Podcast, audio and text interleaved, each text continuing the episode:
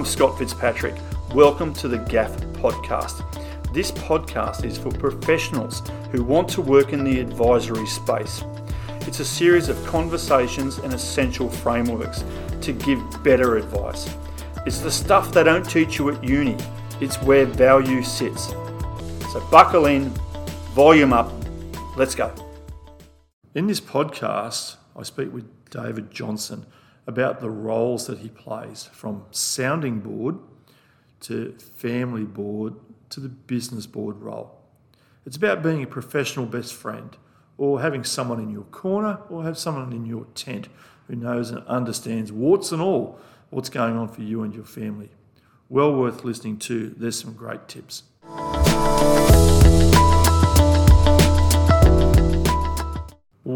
Welcome to the GAF podcast. My name's Scott Fitzpatrick. I've got my good friend uh, and former podcast on the GAF, David Johnstone, here with me to talk about advisory boards. Thanks, buddy. My pleasure, Scott. I, I was very early, I think I was episode three or four or something like that, and I wasn't sure whether or not I did a good enough job, mate, because I didn't know if I was going to be invited back. It's taken a while. you. It's taken a while to come back to you, but nevertheless, picked up a few more pearls of wisdom to share with us over the next half an hour. Yeah, absolutely. So, Dave, let's rather than me saying, give us just give us your current your background and the current roles that you're working on at the moment. Well, probably I've got a mixture of roles. You know, background has been involved in financial services for, for you know the last twenty years. Prior to that, bit of an entrepreneur, buying and selling businesses, and involved in new products that were brought to Australia and etc. So, I uh, have worked my way through to be CEO of reasonable sized companies globally and nationally. Um, you know, with from 100 to 500 people working for me. So currently I'm working um, in, in, in a, f- a variety of roles, you know, uh, advisory board, um, chairman, uh, non-executive director, and in some of those businesses I assist with um, what are, you know, best practices and building out boards and building out management teams and bit of a change agent as well uh, into those. So uh, uh, some variety. That's what I enjoy is variety of industry and business type. Yeah. Great, mate. So, what we want to investigate in this session is a number of things. We want to have a look at this role of sounding board Yep. for significant individuals, to family board, to then the business board, and even you know we'll touch on the listed versus private company, and then you know the the value that's added having an advisory board for a business because you know there's an expense there, and obviously there's for the for the owner of the business who's investing in sounding board to advisory board. Why should they do it? and what are the expected outcomes and what's the cost and you know how does all this come together for them and, and then just to finish with what are the skill sets if you want to be that person to sit on the advisory board as a sounding board a professional best friend right through to a you know a, uh, a, a board role there what are the skill sets I need to build or encourage to build over, over time so a couple of questions in there let's start with from a business owner point of view why should they consider having some form of advisor as an individual or a group in there with their business.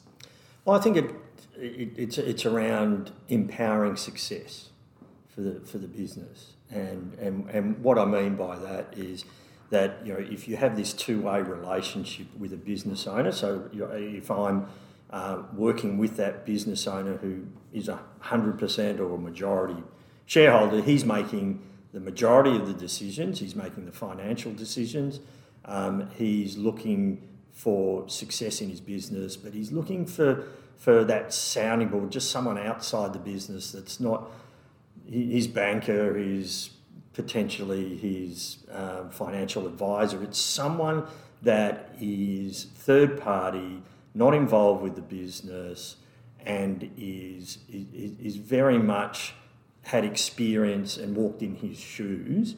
That's the sort of person that he should be looking for. Yeah, now that you've already opened up a bit of a can of worms here for me because one of the things you've just opened up for me is it's really important in this role to have somebody who's not conflicted. Yeah, absolutely. Not conflicted from the point of view of if it's a if it's an individual business, you know, a private business, that they're not a not a shareholder. They don't have any you know, financial stake in the business. The outcomes that they're looking for is with the owner to empower him again to be successful. That's that's the outcome they're looking for. Yeah, and it's very hard if someone if you've got a if it's someone's on the already on the existing board, if they're a stakeholder or even if they're an employee or a senior employee, I could be the owner of the business or the chair of the business, but it's really hard to have these uh, strategy uh, conversations if, if I had my senior leadership team in there. Yeah, I mean, they're pretty raw and confidential conversations, and it's about um, decisions that they're making on behalf, well, on behalf of the business for the success of the business. And if they're if they're a bit unsure which way to go with a decision, if they go to the management team, the management team are going to look at that leader and go, "Well, how come the leader doesn't know?" Yeah. And you know, if they if he do, if they do have a board in place in the business, the board are going to be going, "Well, are you the right person to run this company if you can't make that decision?" So, so having that third party person that's not conflicted um, as a sounding board is so important to the success of the business. Yeah, and let's just talk about the range of issues that are going to get dealt with here. Yeah, that could come up on the, you know, I know there's about 70 different conversations that you, you know, you like to think you have with a business owner over time. I mean, some of the ones that would come up for me are, uh, are we really clear on the vision for the business? And then have we got the right people to take mm. us on that journey to implement? And it's a difficult one. Um, I know you like to traffic light people If you want to yeah. explain that one? Yeah. Okay. So you know, people, you know, great, good, average, poor. So you know, one one to four in, in the type of people that you're employing, and and and that is critical. You know, it goes back to you know Jim Collins, good to good to great. You know, get the right people on the bus get the wrong people off the bus and then work out where you're going. And, and, and, and that just rings true in every type of business. So you've got to do some analytical scoring of these people and their skill sets and, and what you need for the future. And you've got to really be hard on yourself to rate these people. Now, you're normally, as the, you're part of the management team, if you're the CEO or the owner of the business, and so you're a bit conflicted because you have personal relationships and business relationships. Mm, that's a big one. And so you, you have got to pull yourself out, and by using someone as an advisor on an advisory board, um, you know they're there to test you on those and really test you whether or not that person's great, good, average, or poor. And you know, you, you, can go cut it down even further into you know um, traffic lights. You know, the, the, the red, the amber, and the green. If you rate people red, they should go. If you rate people amber, they should go within the next six months. And if you rate people that are green, they stay. Now, most people try and get the ambers up to green but realise after about six months they're not going to get them to green. So therefore, you've just got to make those hard decisions, and that's what an advisor can help you with. It's really tough in business, isn't it? Because you end up being in a people business, and loyalty kicks in, and that can be your strong suit and your short suit. Yeah. Especially when you're trying to talk amber to green. Absolutely. Um, uh, so you, are you there as my support person to help make those decisions. Yeah, yeah, and make those decisions and, and, and help you through the process of doing that. I've just finished quite a, a, large contract with a group where I've had to do that. It's, you know, there's been people there for a long time in this business and have helped it be successful. But if the business wants to be uh, it wants to be successful for the next generation or the next 20 years, some of those people just can't come along on the journey. But it's the next phase of the journey. Yeah. And how do you have that you have the discussion with the owner then, Dave, and then are you involved in the next discussion with the staff or are you coaching the advisor on how to have those conversations? Coaching the owner, sorry. Um, de- depends on the seniority of the employee. So if they are part of the management team and the executive team and have been around for a long time, I'm generally the driver of it on behalf of the business rather than the the owner of the business um, because that owner still has uh, has had a long, as I said, personal relationship and business relationship, and there might be intermixed families, you know, that they they, they you know they socialise with. So it's better coming from a third party if you can, or you know, and it's always involving a, you know the HR um, function from whether that's external or internal. Um, and it's and, and, and, and others in, in other roles um, not likely to be involved at, at under a certain level. Hmm, great. And I, I, keep coming back to if you're a business owner, you know the the width and the gamut of, the things you've got to get across from, you know, risk management for the business, people and staffing, financials, stakeholder management, strategy and vision, culture, uh, external stakeholders. I don't know. Look, the external uh, clients. There's just so many things that must. You know, I, I look at this as thought bubbles that are just swimming around in your head, and you need somebody there beside you just to bounce shit off. Yeah, absolutely. I mean, you've mentioned, you know, a dozen of the complexities of running a business and different levers that are pulled every day. Um, you know, I think you mentioned earlier, I've got something like over 70 conversations that, you know, that you could have, I, I, could, I can have with a CEO or a, a, business owner.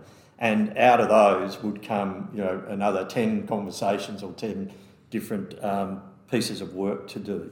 So it is really complex running a business, and you and to have someone by your side that is not conflicted, it's a third party, not involved in the business, who has, as I said, walked in the shoes, done it before, um, can can just make it so give you clarity, make it mm. so clear for yeah, you. Yeah, I think it's that. I call it sense maker.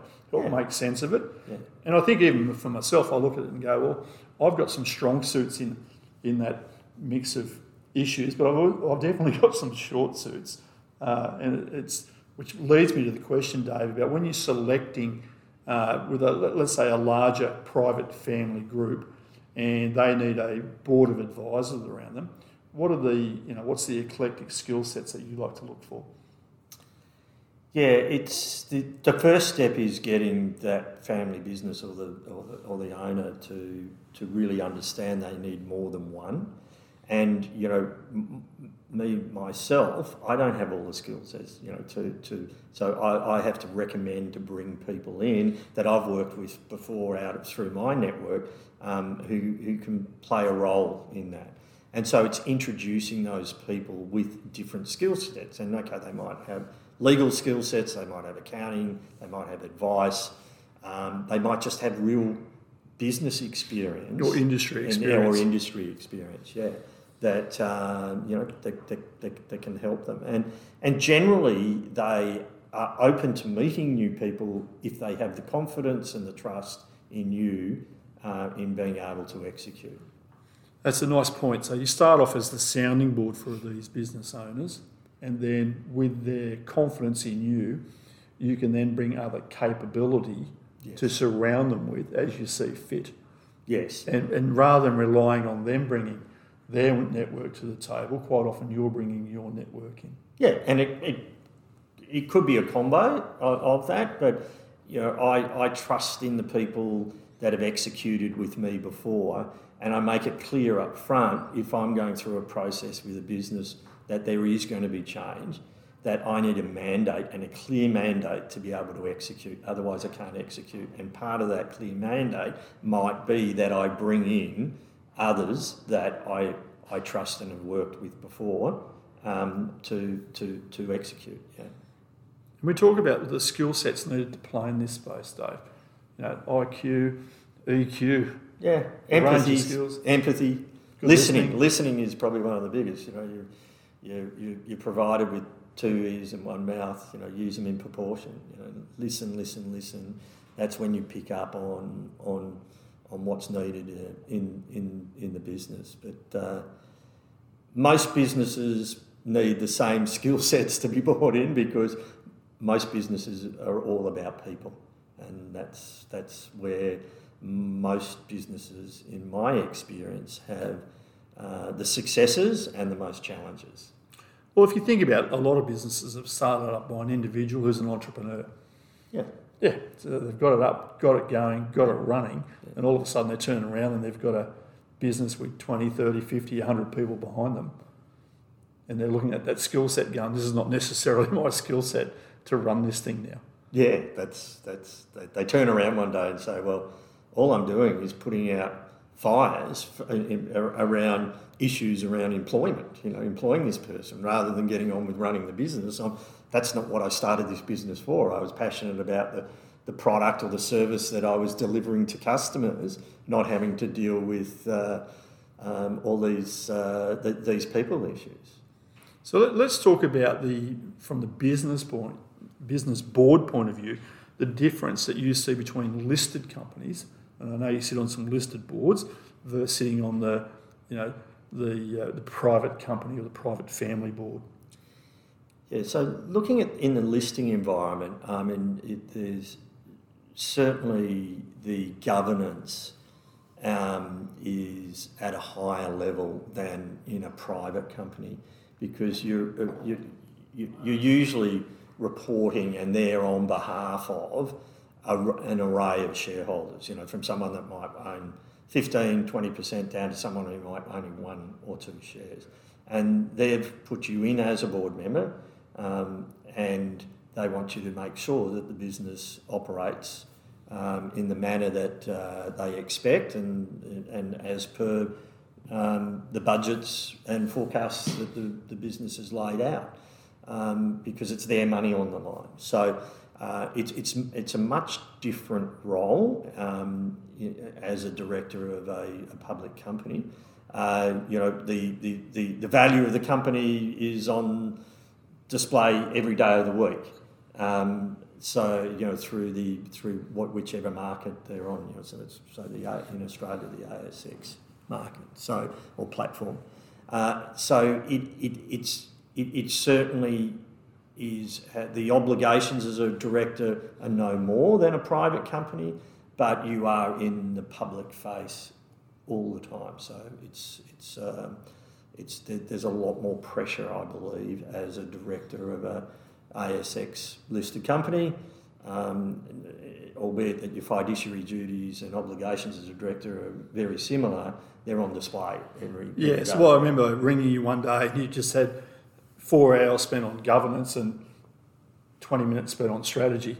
Yeah, yeah. And, and, and, and you know, that, that's why generally ASX listed companies you have now committees that run those more the, the governance side of it. You have audit and risk committees and you have uh, REMS and NOMS committees that manage most of that work now and then make recommendations to the board and then the board can work more on strategy and reporting on financials and so forth rather than in the in the mix in the governance. And then going to the private side it's it's probably most of them don't have as much uh, focus on risk and governance and so forth but they should because it, you know, if at a point in time they're looking to, to divest themselves of that business, it cre- creates and adds value to the business if all those checks and balances are in place. So, in some respects, that's there's less of that in private companies, and so by slowly introducing that to the business through an advisory board or a, or a full board um, is, is, is going to help the business. Yeah, so I remember in the last podcast you, you spoke that by having an advisory board in place, or, sorry, not in place, you may be slightly to heavily discounted when it comes to selling your business because there's no demonstration from the investor coming in that all these processes are in place from yeah. a risk management point of view. Yes, so um, that, that's absolutely right. Um, a lot of private businesses would, when they're, when they're asked for um, a due diligence checklist, or they provided a due diligence checklist if they're going through a sale process. Probably 50 or 60% of the things that are on, the, on there they may not have, which is all about procedures, risk, governance, etc. So um, it is very important to get those in place. Once the business is at a size that it could be, you could be attracting um, you know, uh, other equity players or, or a buyout. you know, clear strategy is important. What's really come to the fore over the last couple of years with the labour shortage market is how we're attracting and retaining our key staff. Yeah, that's a really good one. Over the last three to four years, it has been extremely difficult if you're in a technology if you're in a technology company and you are looking for developers or anyone who's got you know any sort of coding uh, uh, skills and um, it's challenging more challenging for the smaller companies than the larger companies to, to attract really good talent larger companies that are listed generally have the opportunity to provide performance shares and which are you know long, generally in long-term incentives to retain people and generally have a, a better balance sheet to be able to uh, pay a little bit more for for uh, for these uh, developers. Um, and I, I think that happens in all types of industries. If the industry is often flying, then you know to find really good talent is is is is, is a challenge. Yeah, it seems to me that it's on the top of every business owner's mind. There's been a real shift in their thinking from no, I own this 100%, it's all mine. I don't want anybody telling me what to do with it. To, mm. uh, I really need to think differently about how I retain my A team or the key staff for this next leg of the journey. Yeah, and that generally in a private business comes about when someone who has been around for some time and been part of the success of the business gets frustrated and ends up leaving, mm, and then or gets poached. Yeah, yep. gets poached, and then the owner turns around and goes, "Well, gee, um, didn't see that coming." Didn't see that coming. well, you know, if, if, you really looked at the signs, it probably would have been there. Um, so then it's making sure you put plans in place for existing and new employees that um, allows them to feel as if they're part of the business, and and that's not just only financial reward it's um, you know it's recognition as well. That's as, as important as as the financial reward. And I think that sounding board role in that case is a really important the conversation to go who is our A team, who do we need to keep, yeah, and then how how do we structure that incentivisation? Yes, and generally, you know, going back to a, a private um, business, generally the owner of that business doesn't have that skill set. And again, it's mm. from that, as we talked earlier, they didn't set the business up to to to um, to manage people 99% of their time. They set it up to provide the good or the service or the product to the client, and that was the reason that they they uh, they're, they're in existence. Now, Dave, the other I just want to quickly touch on two other points is one is you're spending some time now mentoring the CEO not so it doesn't have to be the business owner, but sometimes there's a, you know, it's not a new industry, but there's a real role there just to help CEOs.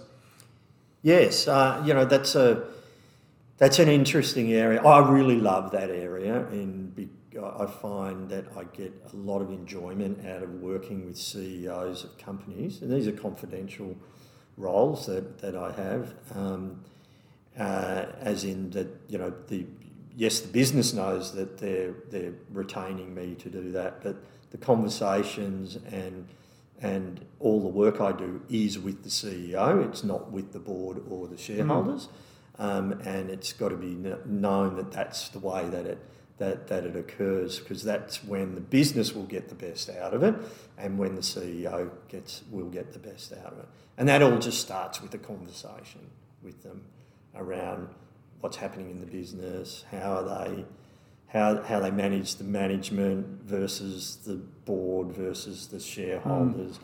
their interaction with all three of them. Um, and yeah, you know, it's a it's a very lonely job being a CEO. And so if you can have a confidant that you can work through some of the issues with, um, you know, you you you the, it'll help the business succeed and it'll help the CEO perhaps stay longer in the in the mm. role. No, I see it as being a vitally important role. And what about this issue of old blokes like myself, like the, the founders of the business? The, how do you get rid, how do you get rid of the founders? When do you get rid of the founders? And this concept of refounding. Yeah. Uh, yes. Um, so you know, I have a, I, I term it founders syndrome. Um, I think in a lot of cases, founders stay too long in their business, and then it's even more difficult for them to extract themselves from there. If founders had an advisory board or, or a confidant or someone to work with in a strategic advisory capacity one on one earlier, they may make the right a, A better a decision. better a better decision of when to to move out of the business. So generally, there's a very big gap in between you know number two in the business and me as the as the owner of the business, and so that's where the challenge starts. Hmm, that's a nice visual for me to fill that. How do you fill that Correct. gap or that? You know, I, look, it's already been bastardised, but succession planning. It's How do we fill that how gap? do you fill that gap? And it takes time. And generally, I would suggest that's someone. If, if you look internally, absolutely, but look externally at the same time as you're looking internally to fill that gap. Um, because you may need new skills uh, to, and, and new set of eyes to come in. I just had a light bulb moment there as well. That that's a that's a really good point because quite often we look internally first Mm. and choose our friend or mate or whoever, uh, and we haven't really thought through the the skills gap that we need. Mm, definitely. So the so that's to me that's your first step that you should do very early as a founder. And if there is an advisor, if you do have an advisor, a really good advisor would be bringing the topic up of succession or, or, or founder syndrome at a very early, well, as, as early as possible. You know, once again, that's the sounding board role is to ha- ask those hard questions that possibly nobody else in a conflict position can. Hmm. And it, it, it, it's the same for whether or not you own the business or you're the CEO of the business. Yep. It's finding out, well, how long do you want to be CEO of this business? You know, if you if you sit there and say, well, I want to be CEO of this business till I retire, and you've got 20 years to go, well, okay, that might be the board's decision more so than yours, but um, certainly you, you, you can start planning for the next five years. But if you just say, okay, well, you know, I'm out of here, I'm going to be out of here in two years, well, you really need to start planning two years before that to, Yep. to replace you. Great. So many pearls of wisdom in here. So let's bring this together as a bit of a summary. Um, value for advisory boards, sounding board to business board, tremendous value in having someone in your corner and then for potentially for an investor at the other end to be able to demonstrate that you know we're, we're across all the issues in the business. Yes. Yeah. Correct? Yes. Great. Capability, when you're choosing a board, you look at the skills and capability that, that outside of your skill set that you're going to need to help supplement this business with its strategy. Yes, and I think that's really important that you look outside. And generally, it's you know I can bring a net in, in my experience, bringing my network in is probably uh, advantageous to the business because I've worked with them before, um, and they know why I'm in this business and, and and what we can achieve together. So that's that that is key. Great. Uh, sounding board role sounds like it's the start point uh, for a lot of these private companies to have an individual like yourself, uh, myself, or others in that role, and then moving that towards more of a family board over time. Yeah, it's it's it's there's a leap of faith for the business for the business owner to do that. Um, they've got to be ready for that, and you know, it, sometimes it takes some time to get them ready to do to, to take that. It's that pace and lead. Yeah, Yeah. yeah, Great. And we, we mentioned before about this being non-conflicted is, is vitally important in this role. absolutely. Um, it just makes it so much easier to execute and get decisions made if you if you're non-conflicted. Yeah. Now in our in our world, it could be there's two separate uh, two separate roles there, but we'll, we'll, we can talk further on that as we go through this. And then the last point, which is I, I underestimate, is that you're bringing your network to the table. Yeah, it's not just it's not just you. It's your um, how many years of experience that you have, and the people that you've worked with previously that you know, or you are working with now that you you can introduce as part of that advisory board um, when and if necessary. Great, thanks, Dave. What, what I'm finding out there in the market, I'm, I'm running across lots of wealth advisors, legal, accounting that are about 20 years into their professions, and they're all looking for this next chapter of work. And you know, that's an obvious lead in for me around why we formed the Significant Advice Network, Yes. which is to teach these skills because it's not really an AICD course. No, it isn't. I think it's it's just built up over experience of being involved with different businesses and different people to to to to get that skill set. I think people have got it. They just a lot of people have got it, like in the legal profession and the financial advisory profession. But yeah, they just don't know how to take that next step. Yeah, it's how to get them out of their existing swim lane. Yeah. And it's a bit of a mindset change, isn't it? Because quite often in our existing professions, we're experts at content. Yes. Whereas quite often this is a different, a different, an eclectic skill set is needed to perform this role. Correct. It, it, definitely, it's all about listening to what's going on with that person and in their life, whether it's personal, business, whatever. Then you can make some, some, uh, well, you can assist them in uh, making good decisions. That's what it's all about. So, Dave, where do we? If I need to track you down, our listeners out there, where do I find you? Uh, well, you you can run through Scott if you know uh, Scotty's details, or uh, you can go to www.experti, which is experti.com.au, and uh, we'll uh, we can have we can have a conversation. Great, thanks, mate. And I know you're an important part of the GAF team, and also an important part of the significant advice network, uh, which we've formed and helping advisors start to do more and more of this work. And it's really starting to resonate, I think, with this succession planning, with the amount of wealth being transferred through from different family groups, to have somebody outside of the family in their corner. So, thanks, mate. Great to have you on board. My pleasure. Thanks, Scott.